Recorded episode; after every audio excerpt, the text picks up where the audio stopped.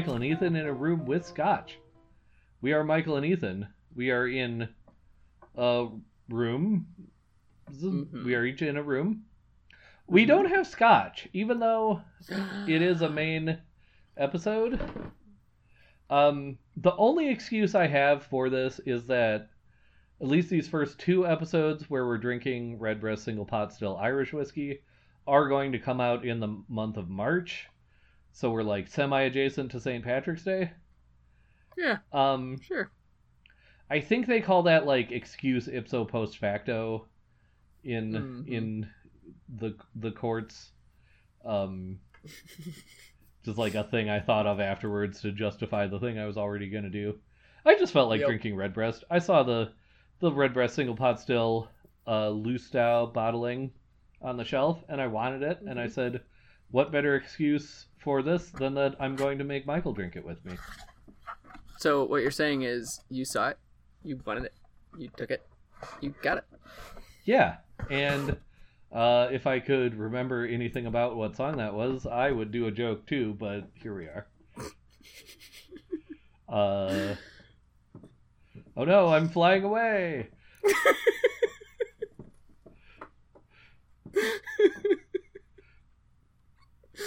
Uh, I, I appreciate that as a, a thing that returns now. Yeah, I, we're we're we are like, and considering that it's been two weeks since the last episode, and who knows Mhm. how much of that uh, exchange got into that episode, like this is really a super out of like contextless thing, and I Mhm. do require that we do continue to do it with the podcast going forward. uh, ad ad absurdum, as the youth say these days. Oh, those youths. um, yeah. Anyway, uh, I started talking about the whiskey way too early, and now I don't know where I am in a, in the script. But we're Michael and Ethan in a room with Scotch. Oh yeah, we did that. Yep. We did the thing. Uh, you said some stuff, so I'm gonna count that. I introduced the Scotch. Uh, I guess I need Karen to read the rules. I Yeah. guess we're there. Hey Karen, Yeah. you, you know this would like it would the introductions would flow much more organically if I didn't like insecurely feel the need to point out exactly where we were in what we have as a, of a script every time, but here we are. Anyway, You need to you need to like write it on each of your fingers, like each of the steps. And then, Like Uncle- have it tattooed. Oh, have it fingers. tattooed. Okay. Yeah. I was gonna say Or, like yeah, you know, like Uncle Billy, you know, tie it on your fingers. thank you for getting what I was about to say just for me saying the word uncle. Because that's Yep. literally what I was about to say. Uncle Billy with his his his things on his knuckles, which he never remembers and probably would go the same way for me. oh, Uh, it's great. Fun fact, you know the part in It's a Wonderful Life where Uncle Billy wanders off stage drunk and like crashes into some like garbage cans Mhm. down the way? I'm all right. I'm all right. Yeah, so famously, a stagehand had dropped a bunch of stuff just like as he wandered out of that shot. Um, and it was a it was super a mistake, but uh, oh, I can't remember the, The actor. actor's name. I want to say Billy Uh. Mitchell, but I think that's the general and or senator from Wisconsin. Um, uh, Thomas Mitchell. Thomas Mitchell, thank you. Yeah, so Thomas Mitchell just like saw this happen and just went with it, and uh, Capra awesome. loved it so much he he just kept it. Um, That's yeah, that's perfect. right? Uh, anyway, uh, so yeah, Karen, read the rules, please. Rule 1. Once the scotch is poured and the glasses clink, the scotch must not be mentioned at any time. If anyone mentions it, they lose. Rule 2. No one's mother should be mentioned in any pejorative sense or any other sense not directly indicated by the text of the book being discussed. If any mothers are mentioned, the mentioner loses. Rule 3. Ethan must never say the phrase first paragraph. If he does, he loses. Rule 4. Michael must never say the words vampire, vampiric, or any derivative thereof. If he does, he loses. Rule 5. If anyone has to use the bathroom during an episode, he or she loses. However, this should not stop anyone from doing so because this podcast is anti UTI. Rule number 6. The wives are entitled to one glass of scotch or some equivalent beverage. Rule number 7. If four scotch centric episodes pass with no losses, then everyone loses. And what happens if someone breaks the rules? If one person breaks a rule, they receive a punishment in the form of a verbal stunt chosen by the person who did not break the rule. All that being said, everyone, drink responsibly. Yeah, Ethan. Yeah, Michael. Gentle, listener. Thank you, Karen. She had been standing there, like, giving me this glare because it's the seven millionth time she's heard me tell that story. Um, about and you made her just stand in the doorway Billy. waiting. Yeah, well, because I had I had uh, you know, called her in. I think originally, if we reviewed the tapes, uh, and then launched into that, um, you know, that whole that whole story that she's like, uh, heard a billion times. I think. So yeah. Anyway, uh, hmm thank you for reading the rules, Karen. I guess it is time to pour the drink.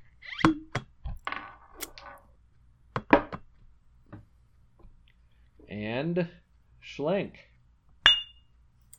Skunk. So, As I remember, ah, yes. Wait, ah, shoot. yes. I meant to do. Hmm.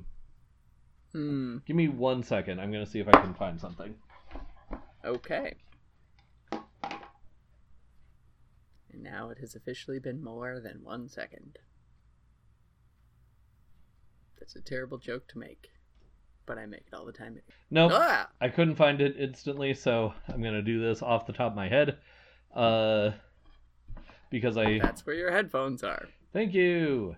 Um, I thought that perhaps Hmm. my copy of Lost in the Cosmos by Walker Percy was Oh, a few feet away from where I'm recording, but I believe it is instead all the way upstairs, and I'm all the way down in the um, recording cave.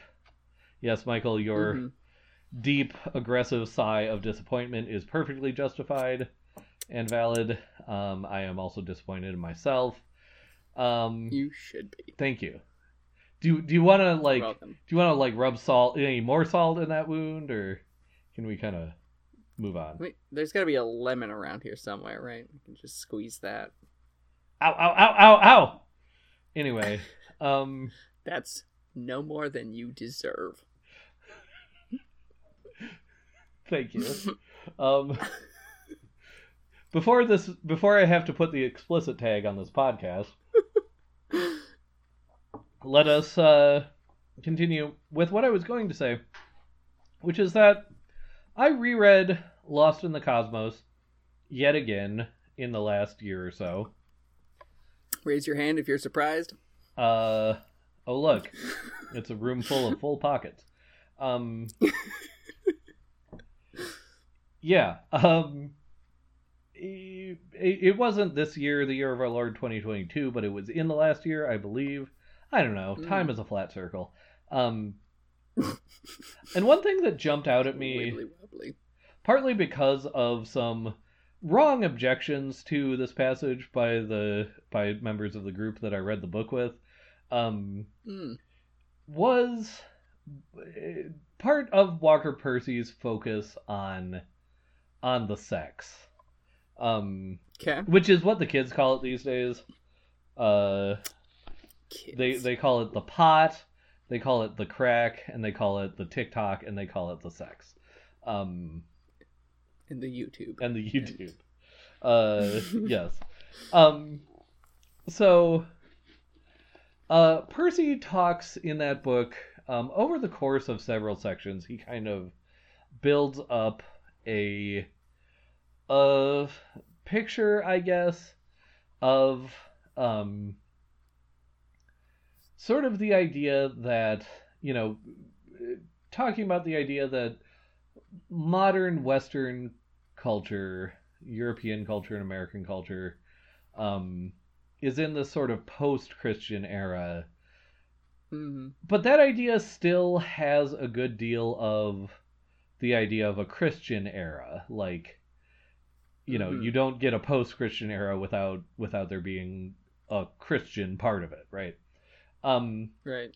and specifically about sex, I the thing I wanted to do was see if I could quickly find the the passage that I'm about to like butcher in the paraphrase here, but there's there's basically a passage where he talks about like the idea that Christianity is it's sort of the the Pauline idea where it's sort of this, but it's sort of not the Pauline idea where um, Paul says that we wouldn't know what we wouldn't be sinners without there being a law to sin against, right? Right. Um, hmm the idea that like I don't know, does the law cause sin or does it simply it it, it but it, it he goes beyond it pretty clear beyond he goes pretty clearly beyond the idea that the law simply points out that sin that was already there to the idea that in a certain perverse way it maybe causes sin or it, it suggests sin. hmm Um, and Percy kind of runs with this um, into a post Christian era to say that, like, certain things, certain ways, especially uh, around sex, that we talk about these things or that we portray these things, take all of their energy from a Christian milieu. hmm Um, he has some phrase in one of his sections about like it's something to the effect of like the thrill of uh, you know hands secretly exploring under skirts and under under like hmm coats or something like the idea that uh sex could be more exciting if there's like sort of a, a forbiddenness to it and sort of a, a hmm the idea that there is something that you're rebelling against. Right. Um, and maybe you know, in a sense, because this is like, you know, the we've uh we've hit some turbulence here in our uh descent, but like I am shakily landing this plane onto discussion of Jude the Obscure by Thomas Hardy. I don't remember if I've said that book Mm. yet. Um, hmm but the idea that, or I guess the question I want to raise is do Sue and Jude exist? And does their, I guess, their relationship. I guess, okay, put it this way take just the good parts of the relationship, the thrills, the. Okay. You know, there's. Sex is alluded to, certainly, without, like hmm it, it's certainly not explicit, but it's you'd have to be pretty naive or unfamiliar with Victorian linguistic conventions to deny that it's there. Um, Yeah. um, even more so than with a lot of other Victorian novels that definitely allude to sex, you know. Right. Um, but the the the parts of their relationship that they consider good, whether it's the sex or the emotional intimacy or whatever, how much of that exists, if any, without a sort of uh, as you know bourgeois and legalistic and uh, um, any other pejoratives that you want to apply it to apply to it without that Christianity or that Anglicanism for them to rebel against. Hmm. That's an interesting question. Um, I'm going to. I'm not going to answer the question, Sure. but I'm going to add to some discussion on the question with a slight foray into names with Michael. Okay. um because sue um well there are a lot of like biblical names in the book which is like not out of place for the society anyway jude obviously is um the name of well two of jesus apostles um one of whom uh wrote the Epistle of Jude, and the other of whom is the betrayer, Judas. Um, and so there's like some interesting sort of conceptual stuff in there. That that's what I'm less interested in though than um, Sue, which is short for Susan or Susanna. Um, Susanna is not actually a biblical name, um, but an apocryphal name um, from uh, portions of the apocryphal Daniel. Uh, when, in brief, the story goes that Susanna was a righteous woman um, who was spied on by a couple of men while she was bathing in her yard. Um, and they decided that they were going to seduce her, and she refused them, and so they decided they were going to have her killed for it. Um, they brought her before the judges and stuff, and said she was wicked and evil and all this stuff. And Daniel comes in all heroically and says, "Well, I'm going to interview both of you men separately." and finds out that their testimonies don't agree. Like the details are totally different between the the two of them. So those two men are killed instead of Susanna. She winds up being saved. Um. So with that connection, I think there's something to the idea of the the law making a thing forbidden and also a righteousness if you want to use that word um, that's outside of what others want Sure. or aiming for. I don't know if that makes sense. It does, yeah. Okay.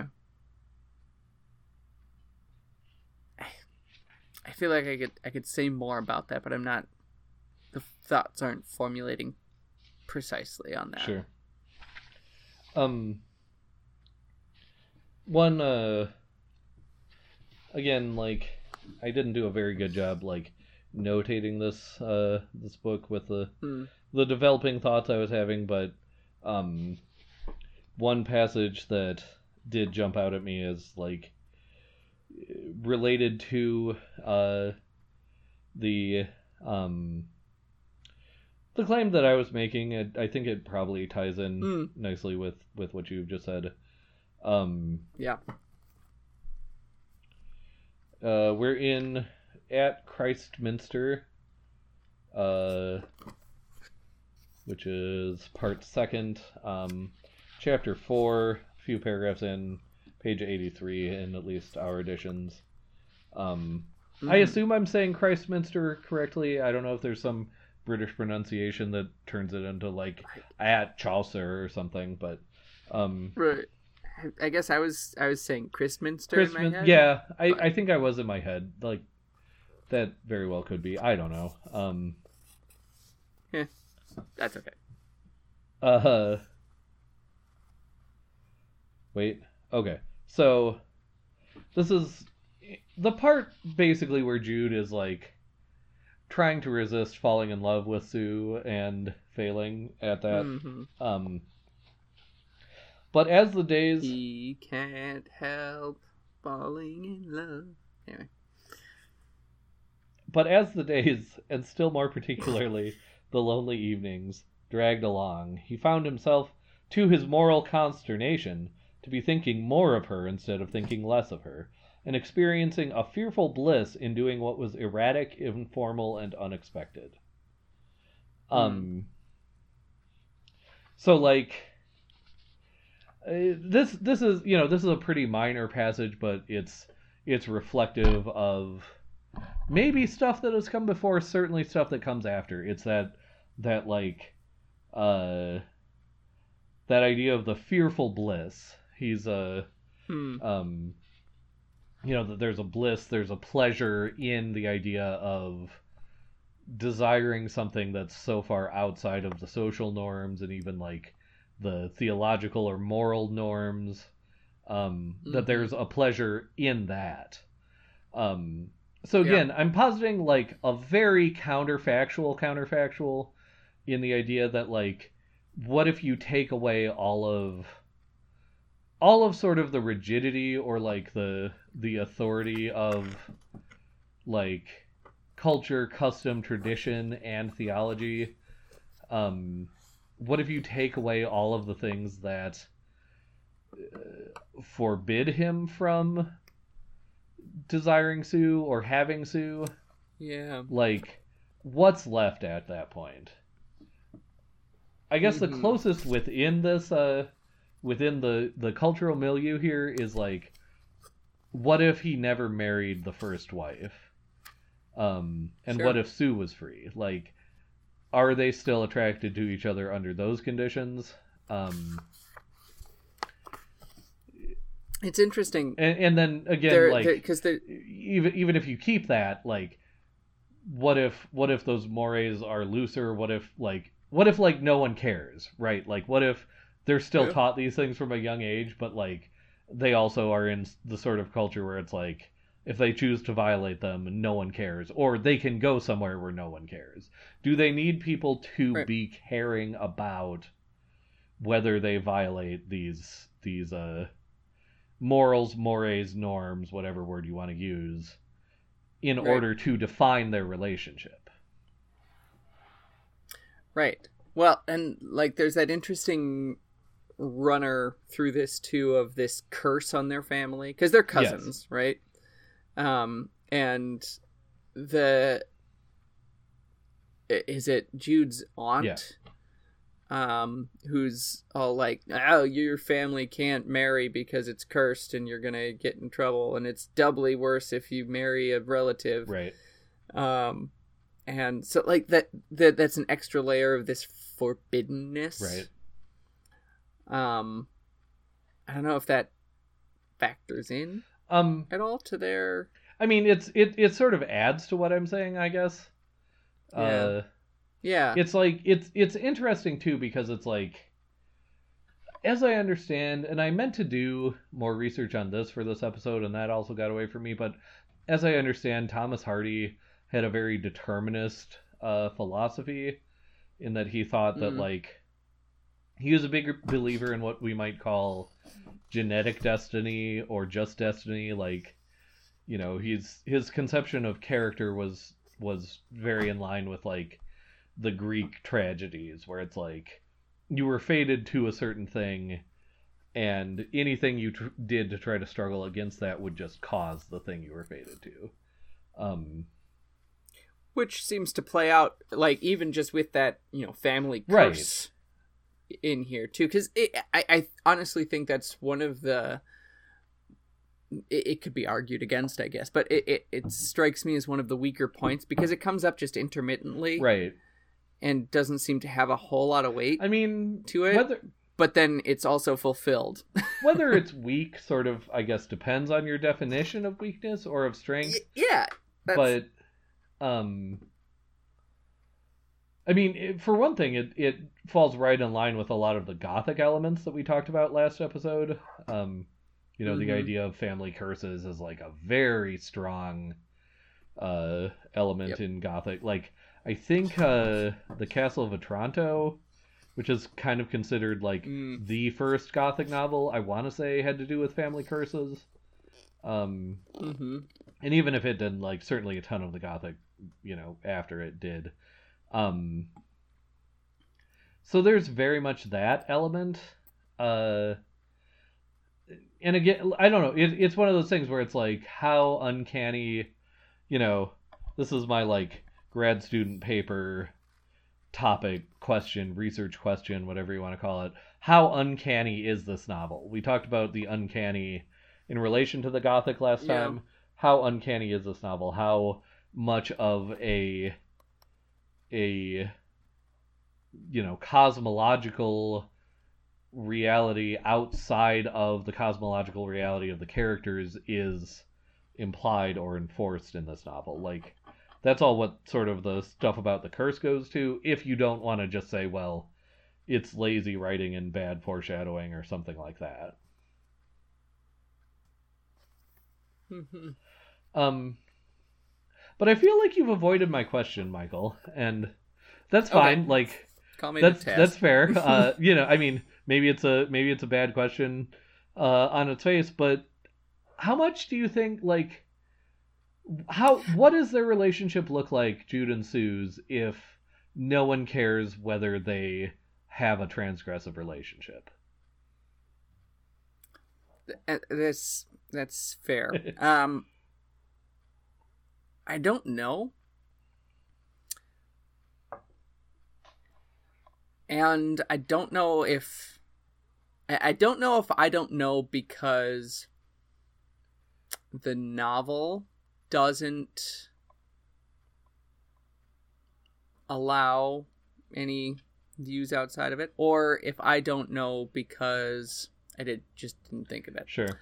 Um, like I can speculate that maybe they just get bored and be a boring old married couple couple that got annoyed with one another, just like every other married couple in this Right. novel. Um, or I mean, maybe they'd be happy. I don't know. I mean, I guess my question is like, do they get together at all? Are they just Sure. ships passing in the night? Because is like, is the Okay. transgression, is the act of transgression or the participation in transgression, is that what brings them together in the first place? I- I will say on that part that I think when Jude made it to Christminster, where Sue already was, um, he wasn't necessarily looking for a partner at that point. It was just a connection. Um, even though his aunt had said don't. right. Um, so I mean, there's already some of that element of the forbiddenness, but it's it's maybe a little more innocuous at first, but then it does blossom beyond that. So then you could make that question that you know, if it hadn't been forbidden, would he pursue her at all?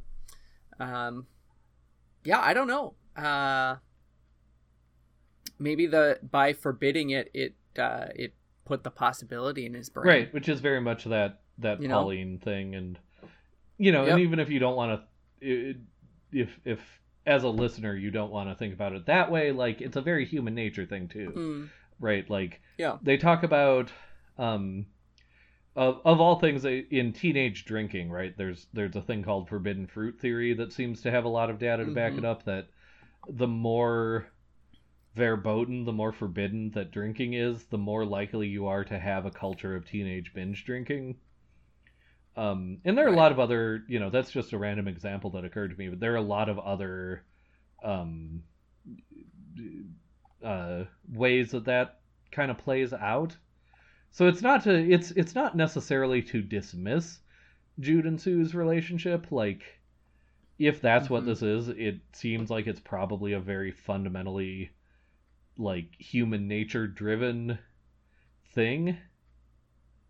Mhm. Um and like Michael, when I asked the question before when I when I, you know, finally uh uh did my prosecutor thing and made you answer me, um and you you said I don't Yep. know which is fair like you know I, you know i'm never trying to get a specific answer out of you um yeah. and so you know and and i i'm never i i don't know if if the question as i've asked it is legitimate or not um so you know i don't know is a perfectly valid answer in other words that said what i what i almost thought you were gonna say and what would have been also been a, a perfectly good answer was just like I don't know, and I don't know if it's because Thomas Hardy doesn't know, if it's because uh, Jude the Yeah. Obscure the novel doesn't know, or if it's because Jude and Sue themselves don't know.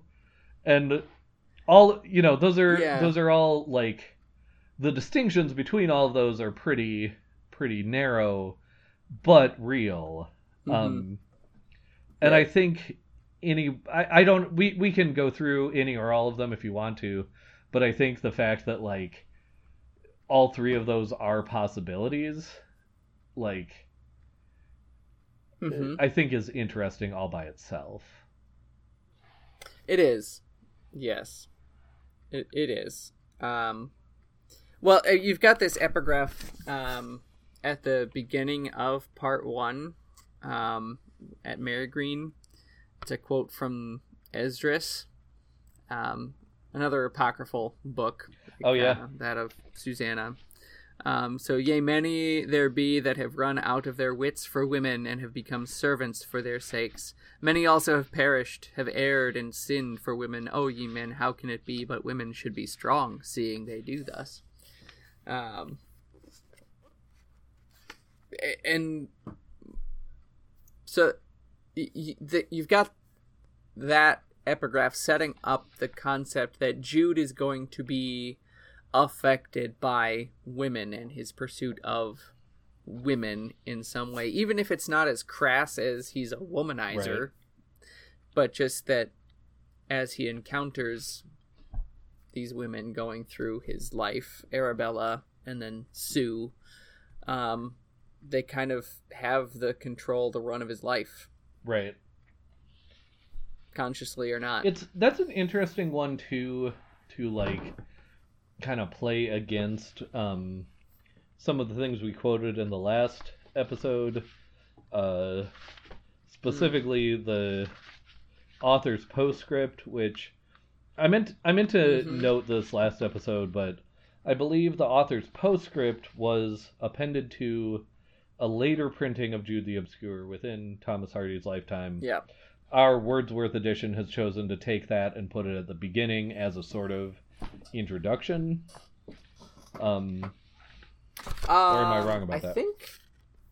No, no, no. I think you're you're part right. I think the postscript was part of a, a later edition, but I think it was a, a postscript to the oh, preface. okay. That's very upsetting. Um, anyway, what I was, I mean, it, it changes my experience not at all in the sense that, like, what I intended to do was treat it as a postscript in the sense that I was going to read the whole thing and then go back and read that and then I mean, that's what you should do with Yeah. books anyway. Never read the introduction Yeah. to a novel until you've read the novel. Never read the preface to a novel until I mean, that really novel. should be the title of this podcast. Never read the preface until you've Yeah. read the novel, or something to that effect. Um, We need that on T-shirts. yeah, exactly. uh, it's like it would be so specific, but like the people who would look at that and recognize it in public would be like your best friends instantly. Um, Right. And therefore, it's worth it. Yeah.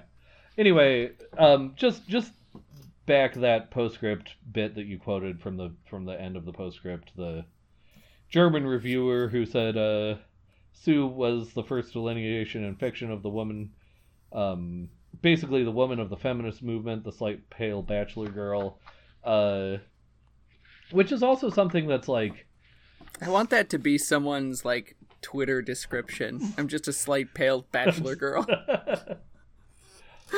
I would I would be willing to bet five dollars that it is. It's someone. It's someone's. Someone has that. um but you know and and like that's words to that effect are said in the novel too about sue Yes. uh the idea of like eh, she, yeah you know they, they don't use the word i i feel like they don't ever use the word feminist but in, in the novel sue is described Mhm. as like a feminist or an emancipated woman in basically all other words but those at various Right. points um so uh, I, I don't know. I feel like this quote from Esdras is almost uh, almost like preempting or contradicting all of that.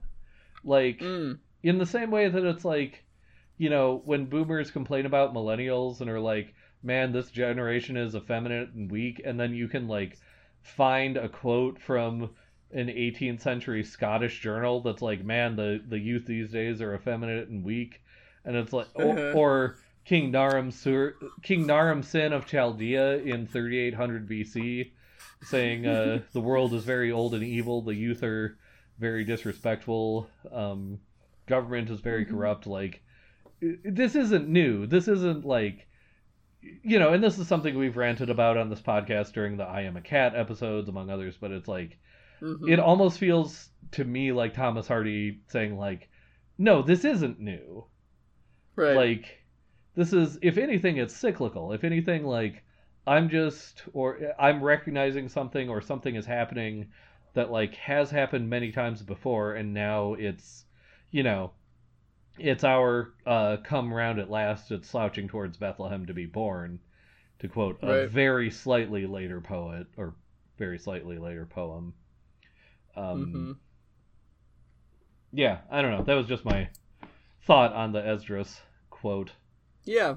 Um Yeah, I mean my my take starting within within the world of the novel like as as uh incarnated into the novel as possible if I can be forgiven for using that phraseology. Um my take is that Jude and Sue don't know ever. They don't ever know if they would be together if circumstances were different. They're Okay. so Yeah. much just partly their their own psychologies and their own like the the ways that they are unknown to themselves Mhm. um i Mm. think uh, means that they at no point really have that kind of perspective even that like other people in the novel have about them like oh who's the towards the end of the novel the the old lady that sue uh stays with or oh, the widow. yeah um who just you know partly probably because she has a long life to look back on has this just like fabulous fabulous like eagle-eyed perspective and even though Yes. she's you know not necessarily right about everything she comes much closer to giving sue like actual wisdom than any of the other women in the novel do let alone any of the Mhm. men um Mrs. Edlin. Yes, thank you.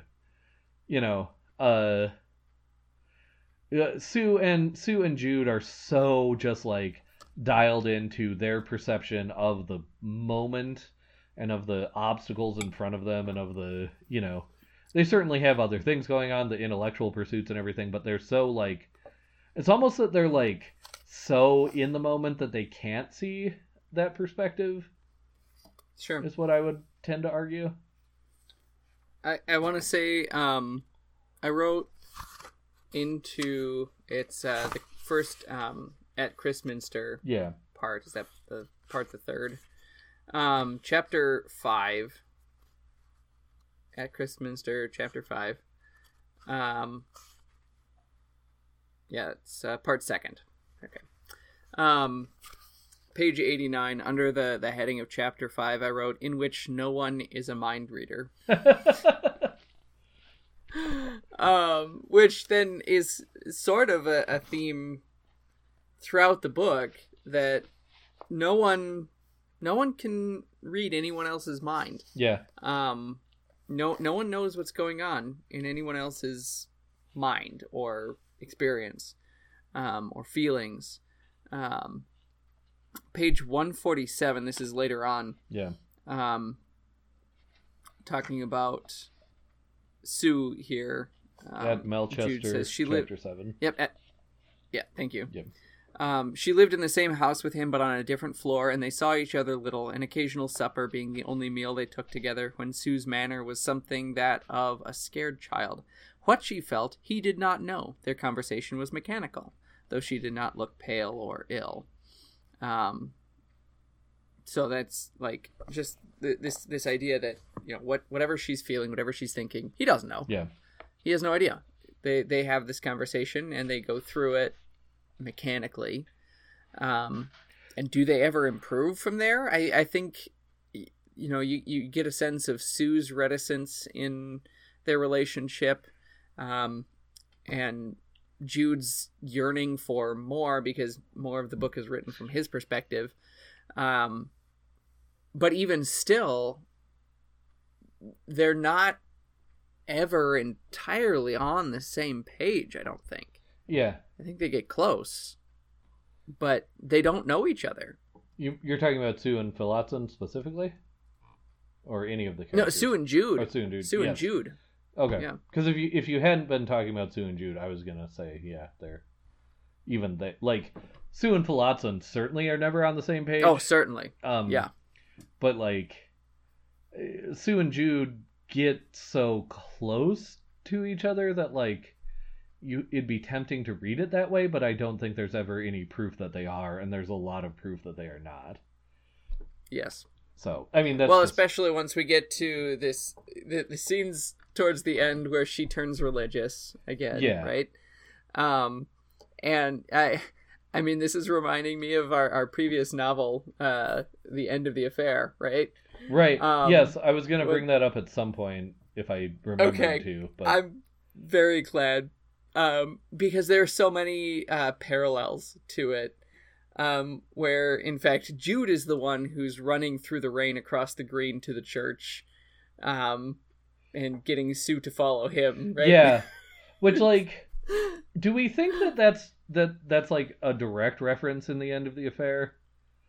I don't know. I, I mean, this novel is famous enough; it could. I be. mean, I I I would say that if I was putting percentage chances on it, I would say that there's a 99% chance that Graham Greene had read this novel. yes. Um or or was it at, at least intimately familiar with its contents? right.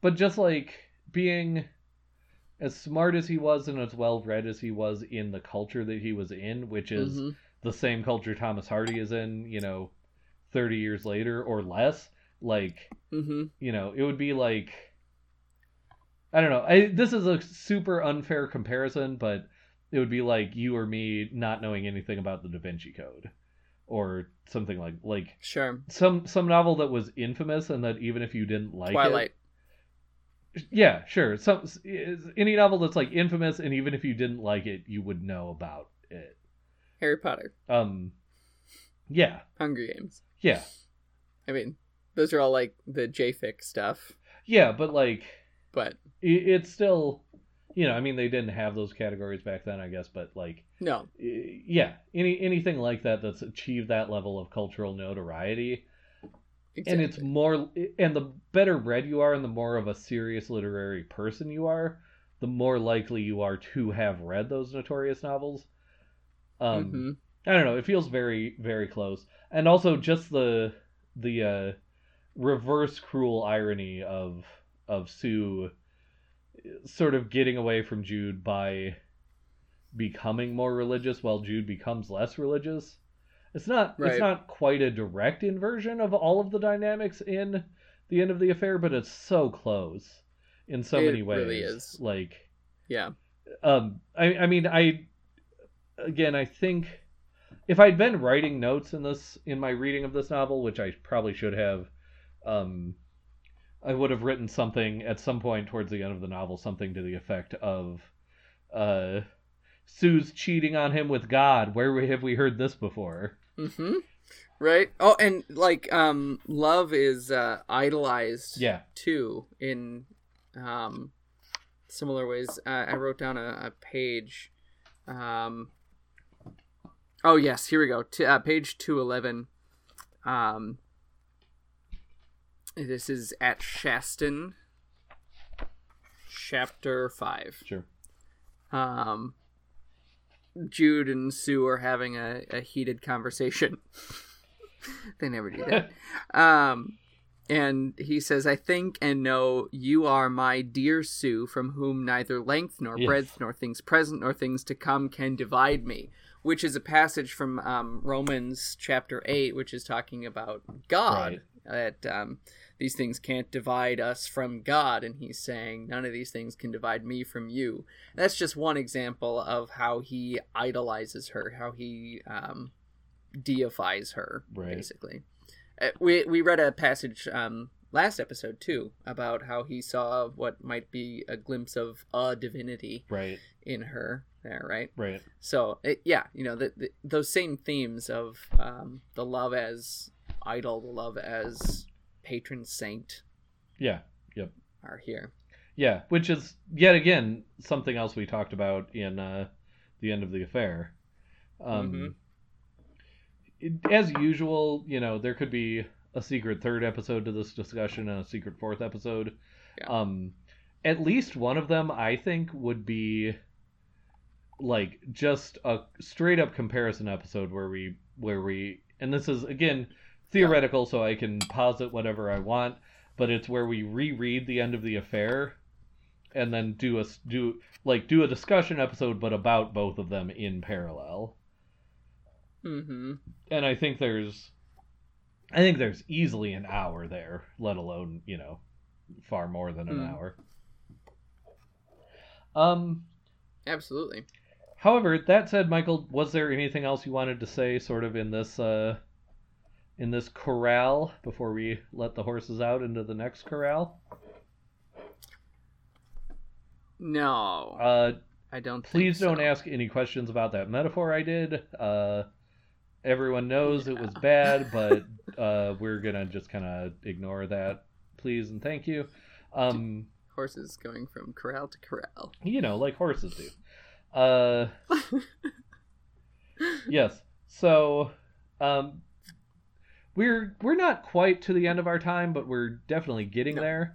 Um, so before we do like completely run out of time, you had mentioned last episode you wanted to talk about the BHT, um, which Yes. is a phrase us literary critics use to denote some big horrible thing that happens that is potentially sensational, potentially shocking, potentially borderline gothic, or not even borderline gothic, just fully gothic. Um, such as, I don't know, Michael, maybe like when the child of the main character of the novel hangs all of his siblings and then himself. Like maybe that would qualify as one of those. Maybe you know, as as an example, Yeah. just you know, I don't know why why your messed up brain came up with that example. Oh, right um, off the top of your head. It was because that's But- the BHT that happens in this book. Oh, is that it? Oh, so it's not your messed up brain. It's It Thomas Hardy's messed is up brain. Thomas Hardy's messed up brain. Thank you very much. okay, I I have like I have so many thoughts about this that I I'm not okay. Here's here's where I'll start. Um, I'll start historically. Thomas Hardy. I don't know if if you remember this from uh, Britlit um, that Dr. Hannah would have taught um, to you, um, but Thomas Hardy in his life as a young boy out in the fields of England yes. um, one birthday was gifted with a telescope Okay. And took that telescope immediately up into his room, set it up, plopped his eye into the peak hole, and what he saw was a man hanging himself from a barn. You know, I hadn't like remembered that or thought of that. I think uh, Dr. Hannah did tell us this. That's something that's that's stuck out in my brain. Yeah. And I think that's directly connected here with this book. Just the, the manner of the, the murder suicide um, of the children here and like it, how shocking that must have been for young Thomas Yes. um, to see that. Uh, and the fact that it's like part of his biography, basically, in, in how he studied, like it, it's significant. Right. And so I think it's significant here as well that that's something that's communicated into this novel Sure. very, very directly. Um, now, with that historical note, um, I am wondering how. I'll, I'll talk maybe craft here a little bit. Craft wise, how well does the novel prepare for that event? Um, that was like a question I also had, Okay. and there was a certain point, like, there's some pretty obvious foreshadowing bits, like in the pages right before, where the the Yeah. Oh conversation gosh, that yeah. the the spooky child has with Sue, and about like, Mhm. uh, you know, well, maybe maybe it would be less of a burden to you and Dad if you didn't have children. And Sue's Yep. like, well, I don't know where this is going, so I'm gonna say maybe.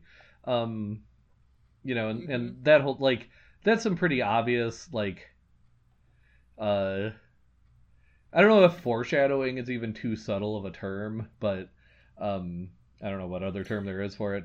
Um, I will say before that, like in the last quarter or so of the novel, there were some. I guess basically everything around. I cannot remember the description of, or rather the name of the oldest child, but everything around. Well, he becomes named Jude. They Right. name him Jude. He doesn't have a name Right. before he's named Jude. It felt to me like everything surrounding him,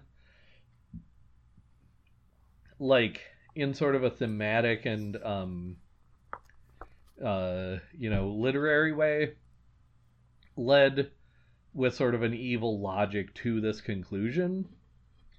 And Mhm. like, I it I cottoned on to what was going to happen probably 50 to 100 pages before it happened. However, uh, well, it, I I took uh, Romantics and Victorians with Dr. Hannah, same as you. Mhm. Not in the same semester. Dr. Hannah had us read Mayor of Casterbridge, and in one of the the lecture periods where we covered Thomas Hardy and Mayor of Casterbridge, um, Dr. Hannah did take us through some of Hardy's other works, just just kind of talked us through them Mm. and Jude the Obscure was one of them, and he did tell us like the the BHT. That's probably where I learned that Mm. phrase actually. Um, he he told us the BHT of Jude the Obscure. Uh, so when I say that like the foreshadowing like made me realize exactly what was happening pretty early, um, that's very much potentially that it unburied some of those memories. Um, so it was Mm. like prior knowledge rather than like me necessarily getting it out of a clear blue sky. Okay. Um. Yeah, I. Okay, I think I have a couple of thoughts about this. Um, there, there, there are some preparations for this tragedy to occur. I think the the way the novel is structured, and you're right in pointing out that it's like the last quarter of the novel. It when once we get to the part fifth at Aldbrickham and elsewhere, um, that's that's the section in which this child, who would become Jude, is introduced. Uh, it's on page two thirty nine in our edition. I think it's chapter three, um, when Jude receives a letter from Arabella revealing that there's a he has a child, he has a son. Um, and then it goes on from there. Um, and they meet him, they adopt him, care for him. Um, and then after that section then goes to at Christminster again and at that point there's a time lapse um, because now they have several children and then that terrible conversation happens um, in chapter two of that section, um, and that's what leads to the the death. So this um, child exists in the pages of the novel for almost sixty pages, almost.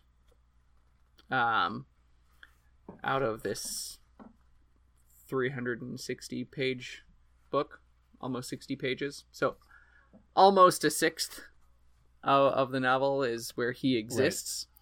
Um, the fact that it's so small, the fact that it's so late, strikes me as a later addition. Especially when we look at how the fourth part ends at Shaston. Um, that's effectively where uh, Phillotson has said, "Okay, Sue, you can go with your lover." Sure. You know, um, so Jude and Sue have gotten what they want. Right? They're both out of their marriages. They're both there. You know, there may be some loose ends to tie up, especially Arabella, who's kind of a loose cannon. Sure.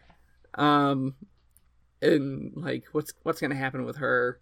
Um, Phillotson seems okay with this, but there's got to be some repercussions to it. So okay, there there are a few loose ends that maybe we need to tie up emotionally, if nothing else. But at that point, it seems like it's all resolved, except that the novel needs to punish Jude. Um, and so it's at that point that it invents his son, and has his son then kill the rest of his children and him. I I think that the reading of the younger Jude, who's called like young Father Time, or Yeah. or you know, the, the, those little nicknames that that come in that are mangled mouthfuls nicknames. Um, he isn't really a real character. Um, he's a device for the novel Sure. to create an emotional effect on those characters and theoretically on the readers. I don't know. It, Is it, he- it struck me as Go ahead. not genuine. Is he a device or is he a force of nature? A device. And i mean that very very directly. Um because it's it's not like he came in with any reality to him. He came in as something that the n- narrator the novel the author needed to be there. Sure. um I guess my main question, maybe back in the background of of the question I just asked, yeah. is you say the you know uh, Hardy or the novel or whatever needed to punish Jude. Um. Yep. I guess my question is like, would Jude have been punished one way or the other with or without this? Or in other words, is there I- a happy ending for Jude or for Jude and Sue? um Like, so desperate remedies does kind of create that happy ending for the Sure. characters not to spoil that one for you um but some of the plot is Um, similar listener, um, go read Desperate Remedies or make peace with the fact that we're going to spoil it. Yep. Um, but the the resolution winds up being eh, more or Yeah. less happy for the main characters, for the Jude and Sue characters anyway. So that's possible. Um, and maybe Thomas Hardy is like, nah, I need to, I need to be dark. Okay, it's possible. Um, and we need a tragedy. like here. it's possible in Um, Desperate Remedies, which is right. a pretty explicitly sensationalist and like almost pulpy Yep. kind of novel. Um, Right. is it possible in this in this novel that's much more tinged with realism, like mm-hmm. I I guess within the premises of the novel and the culture and the the plot that the novel has set up, it's Right. difficult for me to see a happy ending Yeah. for Jude and Sue that doesn't at the very And- least involve them like getting on a boat to New York City and like you know scrabbling mm-hmm. out a hard scrabble life as immigrants, which has its own set of like challenges and potential tragedies. Right. Yeah, I, I, I don't think this novel would look kindly on a simple happy ending. Simple happy ending for these two characters. Um, if they got the they live happily ever after, it would be with some pretty intense Yeah. baggage and damage. Um, but okay, so your point about your your question about the force of nature idea, that like, I, I think that touches on the idea of Jude and Sue need to be punished, basically, but by whom? Um, does the society need to punish them? Does God need to punish Yeah. them? Where where does their tragedy come from or who enacts their tragedy. Um, and they've already been striving a good deal against the society, right? The and the the, the church that Jude was wanting to to join as as clergy and and such and um, wound up not being able to do that for conscience reasons and, and all that. Uh, and so they, they've been striving and more or less come to terms with the society end of things.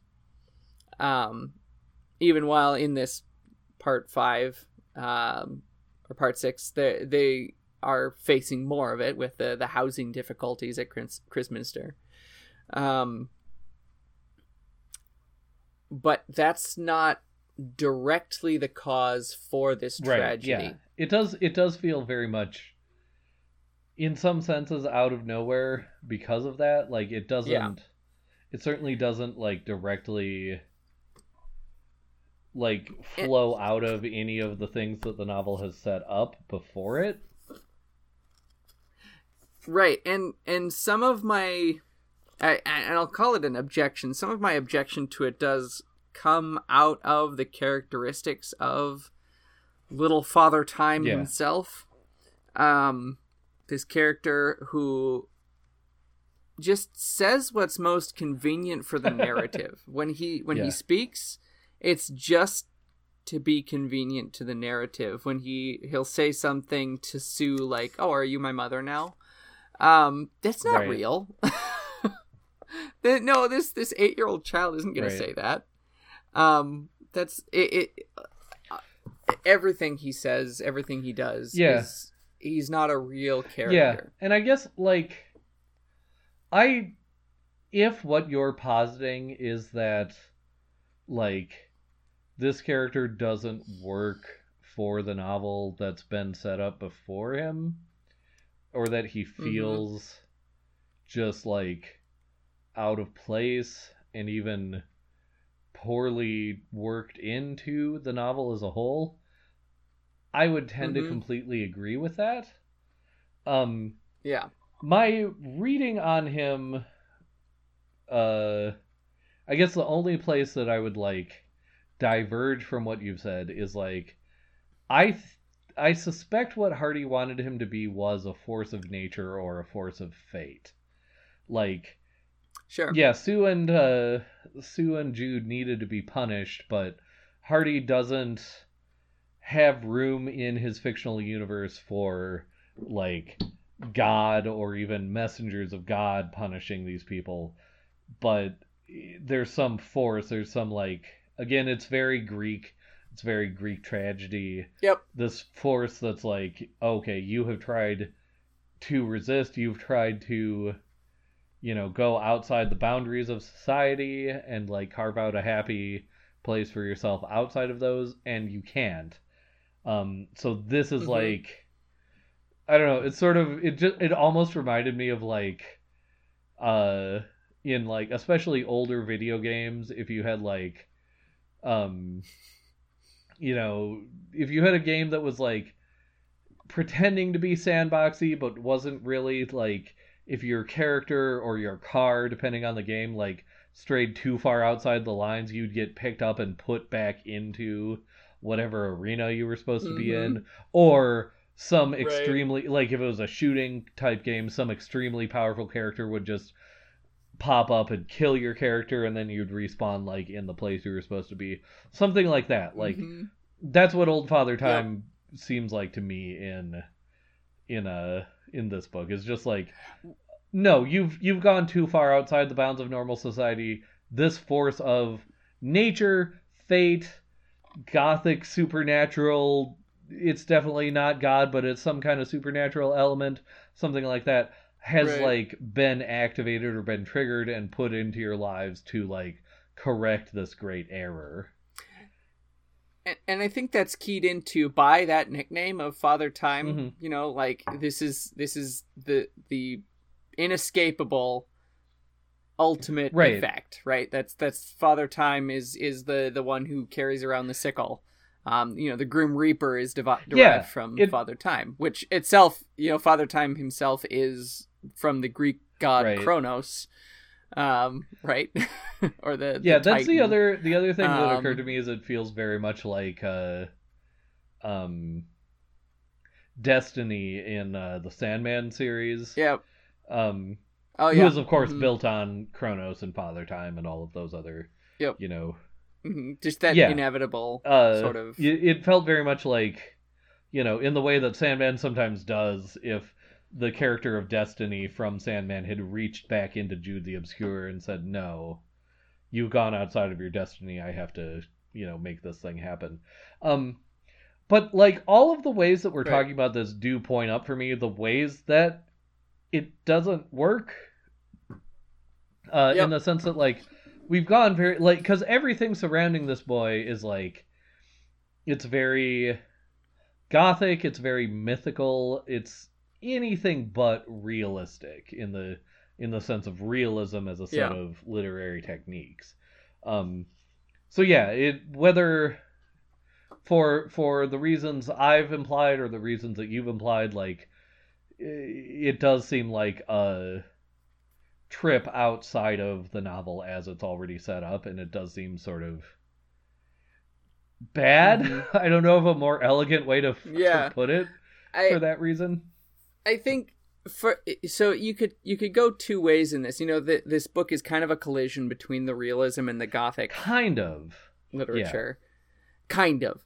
And so you could kind of go two ways with that. You could you could make their downfall come out of this gothic, ghostly, supernatural event, or you could bring it out of a realism sort of thing. And I think it tries to straddle both and su- and succeeds in Yeah. neither.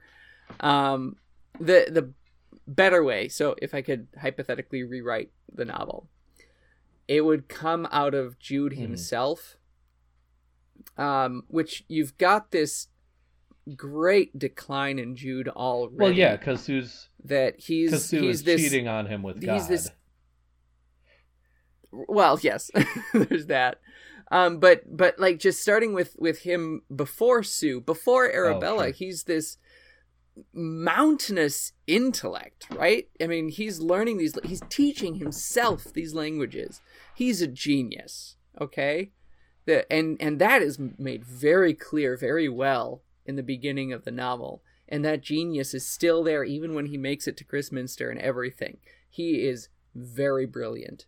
Um, but then that starts to decline and he has to keep working as a stonemason.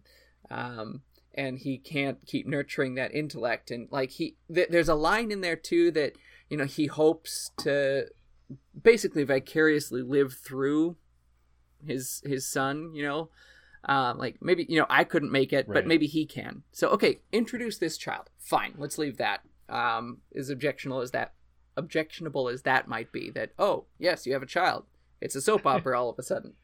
Um, but leave that okay he wants to live vicariously through his son let the intellect be there again but then let that son succeed and cause jude to fall more into obscurity as a result sure you know? Yeah, and I mean, there's a very like, there is a certain misogynistic interpretation where, you know, you say Jude was a genius, and then he basically falls into women. It's like the the worst, most misogynistic Yeah. interpretation of like the Garden of Eden story or whatever.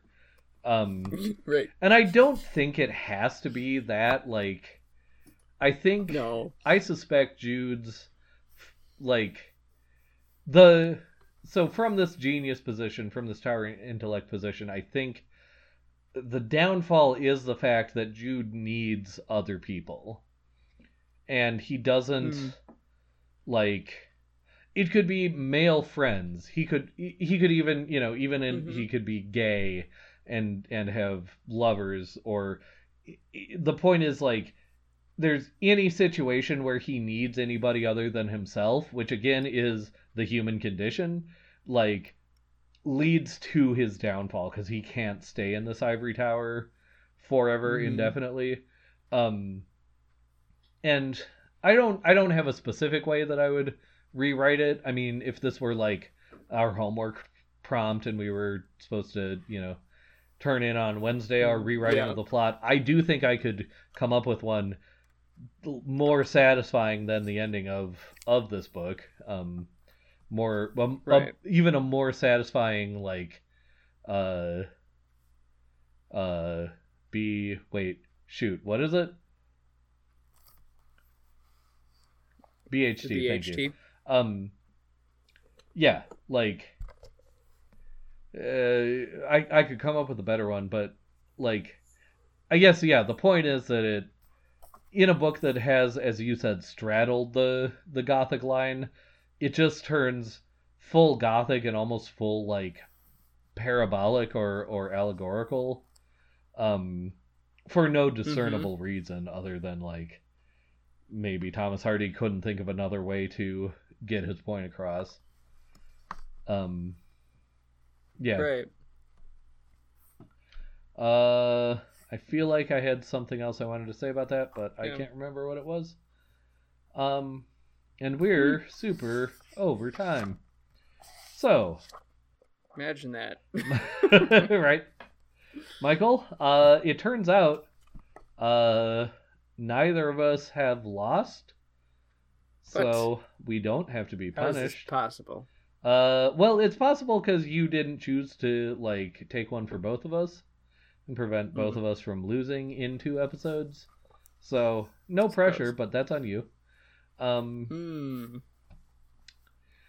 so that's that's not a thing. I mean, unless you wanna you wanna like. I mean, I don't know. No, Hmm. nothing. You got nothing to say here. Yeah, that's what I that's what I thought. Mm. Okay, fine, fine, fine, fine. That's fine. Yeah. That's fine. Um, I believe. I mean, unless you wanted to, did you? I mean, I, I'm sorry. Did you? I mean, I What, what was it? no, no. I'm I'm good. Oh. I'm good. Oh, okay. Uh, I don't know why you'd. Well, anyway, whatever. Um, so, uh, I believe we rate the book and the pairing now. Yes. Yes. So, Michael, on a scale of buy, borrow, or forget about it, what would you rate Jude the Obscure? Jude the Obscure. Oh my goodness. I am going to rate this a borrow. Um, really solid borrow. It has historical significance. It has a lot of, I think, really good plot stuff happening. But then it it, it doesn't conclude well. I don't think it. It you know the, the I could I could take the beginning 75% and the last 5% fill in something else in between for that other 20% in there Sure. um and it's much better i think um yeah it just but you know even there it has that has some historical interest i think Mhm. um so if if you really want to research this book and research thomas hardy and the victorians and and such read it several times but i i think it's worth one read and then you can move on Sure. Um, for myself, I'm gonna rate it a forget about it. Like, okay I honestly, I think the people who need to read this book will read this book because I think it's sure basically people who are super interested in Victorian literature. Um, you know, anyone in in um, college of any kind, whether undergrad or postgrad or whatever, like you know, there are situations where you'd read this book. I guess the only people I would recommend Mhm. this book to would be Thomas Hardy completists. Um, Mhm. and maybe people who are interested in the antecedents to something like the end of the affair because i do think there's some antecedent stuff there. Sure. To pretty much anyone else i would say i would honestly say if you're interested in thomas hardy read the mayor of casterbridge. Um and i suspect far from the madding crowd and let those be your two like yeah I don't think I I suspect you don't need to read any more than that. Um I am glad I read this in the sense that I definitely was going to read it at some point. Just as Sure. I am still going to read Far from the Madding Crowd at some point, even though I don't like Right. this book and I don't like the Mayor of Casterbridge. Um, but I just I think, and we didn't get into this too much. I think the pl- plot meanders a lot, even without Yeah. the the you know the nonsense that is the um the big uh the big horrible thing. Yeah, the BHT. Um, I think it meanders a lot. I think it repeats itself a lot. I don't even think it's Thomas Hardy's best prose necessarily. no. Um, later in the book, it gets better, but certainly the first parts of the book are like not great, honestly. Um, I don't know. I just didn't find quite enough to to recommend in this book that I would tell anyone with like a limited mortal lifetime to spend time on it.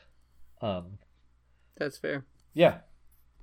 Uh, so Michael, what did you think of uh Redbreast Pedro Ximénez bottling um paired with this book? Total mismatch. Sure. T- It's horrible. No, I mean th- this this this match is is not good. Uh, don't don't drink this Redbreast with Jude the Obscure. Um, the Redbreast is too bright.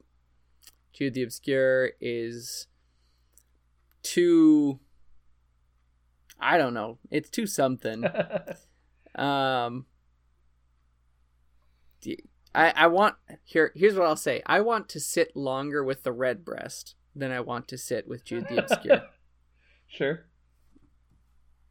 so that's why it's a total mismatch. Yeah, that's fair. I would tend to read uh Redbreast uh Lustau edition. The what also total mismatch. Like for very similar reasons. Like there's a lot of like bright and sweet, like honeyish, almondy notes Mm. happening. I'm I'm reading a lot of these off of the label. I'm gonna be honest. Um, I love it. the the honey thing isn't on the label, but I I definitely am picking up a honey, you know, set of notes. But uh, yeah, it's just a very nice. It's a very nice, bright, almost optimistic, especially for an Irish whiskey, and like hmm that doesn't make any sense for this book. So No, I I will say this is this is maybe. No, it's not. It's not the only book that we've read on the podcast, but it is one of the few that has come into the category of books I have almost thrown across the room. oh wow, okay.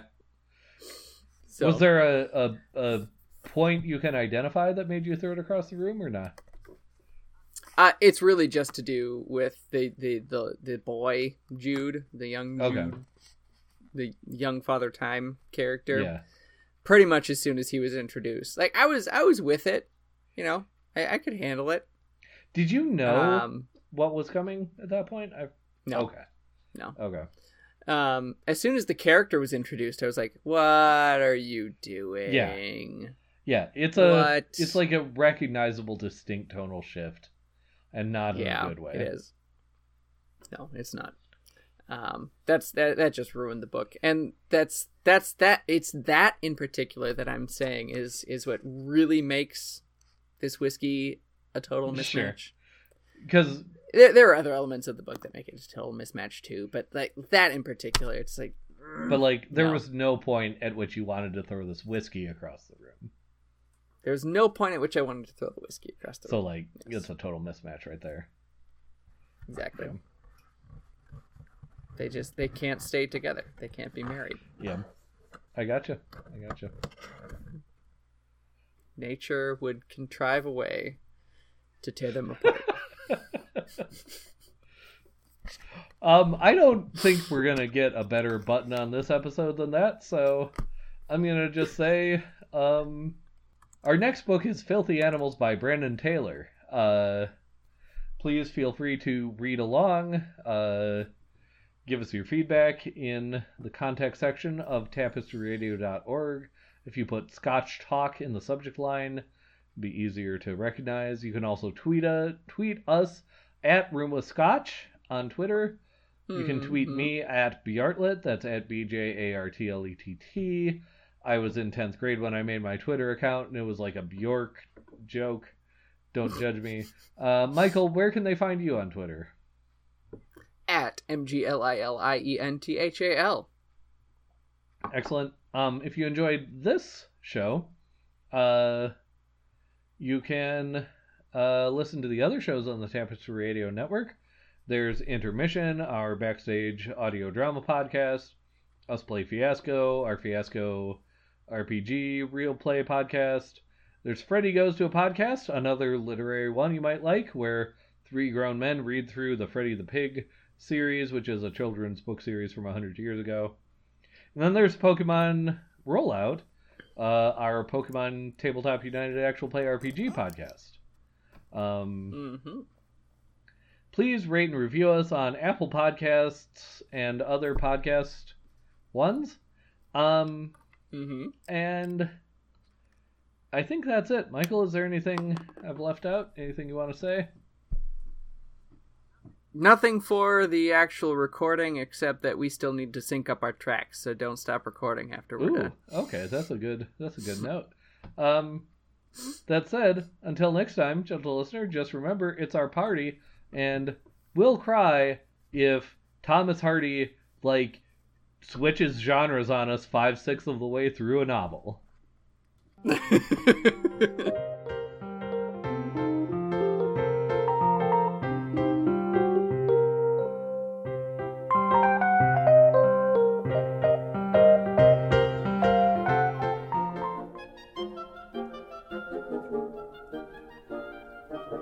Obscurantism and obfuscation. Orally observed, gentle listener. Gentle listener. Gentle listener, Gentle listener, Obviated objects of oblivion obambulating about offered unto you Offered unto you offered unto you In the Tapestry Radio Network. tapestryradio.org. from our fancy to yours.